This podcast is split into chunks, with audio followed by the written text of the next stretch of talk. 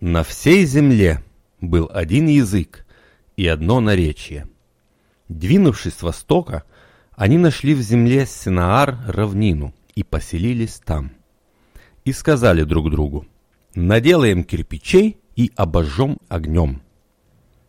И стали у них кирпичи вместо камней, а земляная смола вместо извести. И сказали они, построим себе город и башню, высотою до небес, и сделаем себе имя, прежде нежели рассеемся по лицу всей земли. И сошел Господь посмотреть город и башню, которые строили сыны человеческие. И сказал Господь, вот один народ и один у всех язык.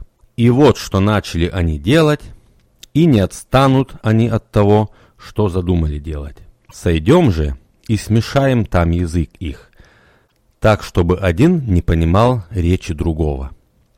И рассеял их Господь оттуда по всей земле, и они перестали строить город. Посему дано ему имя – Вавилон, ибо там смешал Господь язык всей земли, и оттуда рассеял их Господь по всей земле.